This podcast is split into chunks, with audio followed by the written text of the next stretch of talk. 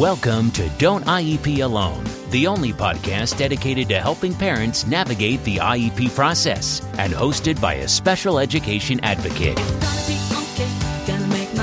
Your host has been attending IEP meetings for over a decade and has helped thousands of parents go from an IEP rookie to an IEP all star. Be prepared to learn tips that will be a total game changer for you as a parent advocate and, most importantly, your child's outcomes. Partnered with the award winning Block a Day in Our Shoes, you'll be confident, knowledgeable, and actually looking forward to your next IEP meeting. Don't IEP alone. Get ready. Here's your host from suburban Philadelphia, Lisa Lightner. Hey, welcome back. It's Lisa. Today's topic is going to be truancy. Fun stuff. Um, it is April or May by the time you hear this. I don't know when I'm going to publish it. Um, so by this time of year, kids have often really racked up some absences depending on your disability. Um, and an IEP is not a get out of jail free card. Much, a couple of years ago in Reading, Pennsylvania, which is in the county directly north of me. Um, Reading is Pennsylvania's fourth largest city, or at least it used to be. Um, cute little town. Anyway, um, a mom and not not a wealthy mom, you know, not not by any means, um, single mom, several kids, and I forget the reason for the the kids being truant, but mom was living in poverty, where the family was living in poverty, and was brought up on truancy charges by the school, and they put her in jail. The judge at the truancy court sent her to jail, and she died. Um, I do not recall the reasons how or why she died in jail, but she died in jail, um, thus leaving some kids orphaned. And since then, you know, for a while, truancy was really kind of on everyone's radar, and um, how truancy courts and truancy policies are very much discriminatory against the single moms, those living in poverty, and so on because of the fines, and they can't afford the fines and all that. Um, what's interesting is, first of all, if you, you want to go to your state Department of Ed website and see what the attendance requirements are and what your state defines as truant, how many days, and all that. It's either going to be on your state Department of Ed website or look at your school district website. They should have an attendance policy on there. Um, but what's interesting is that before NCLB, No Child Left Behind, um, schools didn't even really. I mean, I know we all have that image of um, the truant officer from the school from the 1950s, like going out and getting the kids. Um, but until No Child Left Behind, schools were not required to report in attendance and truant truancy and, and all that stuff. So it's really a modern day phenomenon as far as actually keeping track of I mean they've always kept track of attendance, but really paying attention to this issue. Um I've been to truancy court with clients several times. I'm not a lawyer and I don't play one on the internet.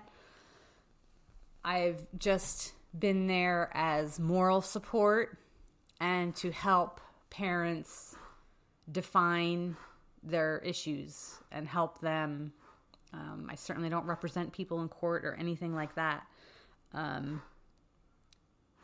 but help them define their issues to the truancy judge. Our truancy court is just held at our local like district courts. It's the same district court judge who hears a lot of other things um, but he also he or she also hears truancy charges. I have not found them to be particularly forgiving. Um, I mean, their job is to ensure that kids get to school, and that's what they do. I've seen every client that I've ever had, and when I've seen when I've been there, um, there have been other parents there ahead of us who were not clients of mine or who I did not know, but since you're sitting there, you get to listen in. Um, most of the time, they've been given out either fines or extensions. Like you have 30 days, 60 days to turn this around um, and get back on track. Um, but I haven't found them to be particularly forgiving. The underlying message always was, well, you have to get your kids to school. So, what do you do if your child has a lot of medical appointments, your child has chronic illness, and so on? The best advice that I can give is that you have to be proactive about this. Um, get it noted in the IEP, get it written in your parent concern section, get it in present levels. Always have a doctor's note for each and every incident. Um, and have a plan. Have a plan for the child to get their work. If your child is one who is chronically ill, I would have a plan of, you know, if they are home for X number of days, you know, can a teacher be sent to the, you know, get them moved to homebound and things like that. Um, what you want is you're going to need to have your paper trail and your documentation that you've been trying to solve the problem. That, in my experience, is what saves parents. Um, you want to show that you're trying to be collaborative, that you're being proactive, that you too want your child in school and you're trying, but you just have a lot of roadblocks in your way that are preventing your child from getting to school all the time. Um, I know when Kevin has a lot of specialists to see, I just and it, it takes a lot of extra phone calls and a lot of extra work, but um I try to get all of the specialists that I can on one day. Um, and it's a lot. It takes a lot out of me and it takes a lot out of him to to do that because we might be down at the children's hospital for you know a good six or eight hours and we might have an hour or two in between appointments with not a lot to do um, but that way he only has to miss one day of school instead of for three appointments instead of three. Um, and I found that most appointment schedulers are accommodating. When I say to them, "Hey, he's I, I really don't want him to miss this much school. Can we try to work this out?" Um, they usually will work with me. Again, get it in the IOP, IOP, IEP, or 504 the these chronic absences and why and a plan for making up the work. Um,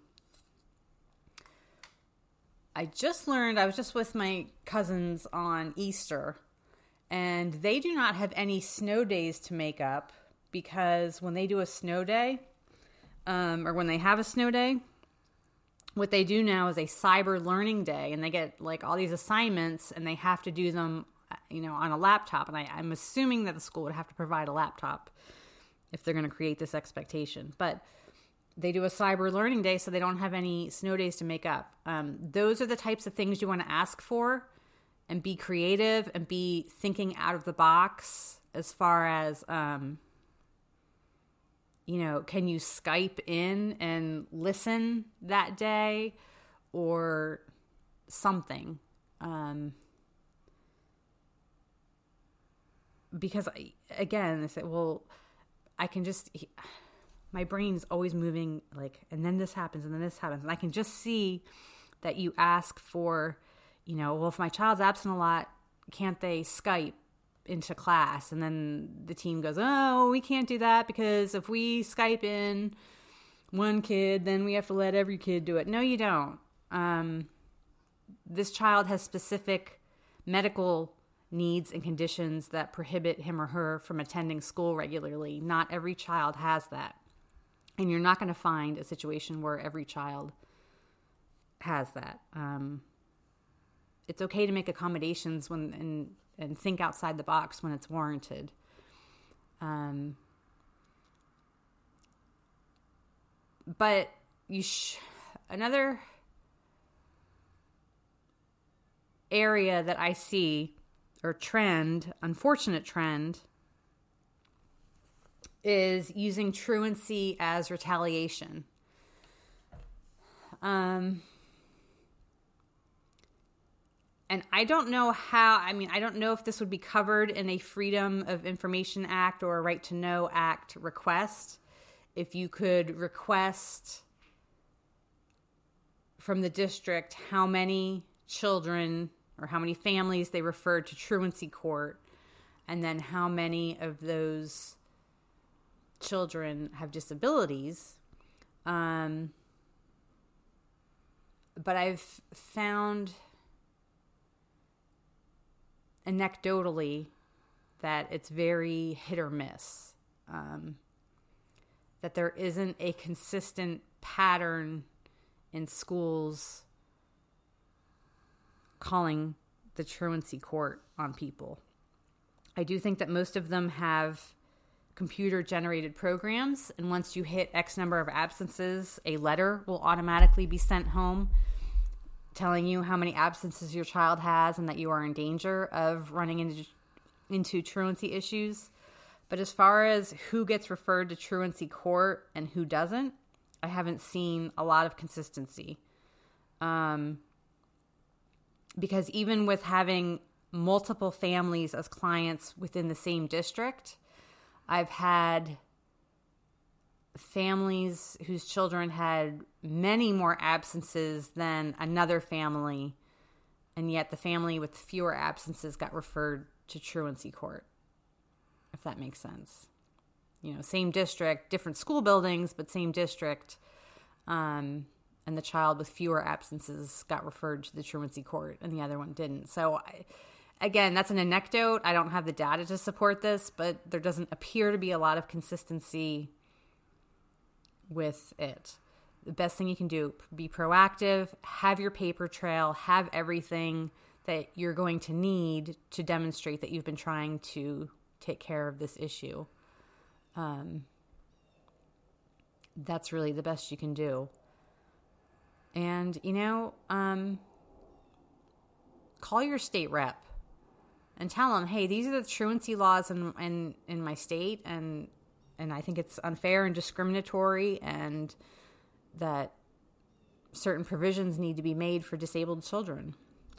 Um, I shouldn't or couldn't or won't talk about truancy without doing a quick mention of school refusal which is kind of a newer phenomenon of kids just absolutely refusing to go to school. It's only I I mean, I haven't heard of it until past few years or so. You know, that's that's going to require an FBA and an evaluation to determine the root of the cause. Um, but again, document it and document that you're trying to take care of the problem. That's that's really the best you can do. Um, okay, so that's it on truancy. Hopefully, most of you have nothing more than a few weeks left of the year anyway. Hopefully, you can make it through without too much more, too many more issues. So, good luck. Um, keep your paper trail, and that's really the best you can do. Have a great day.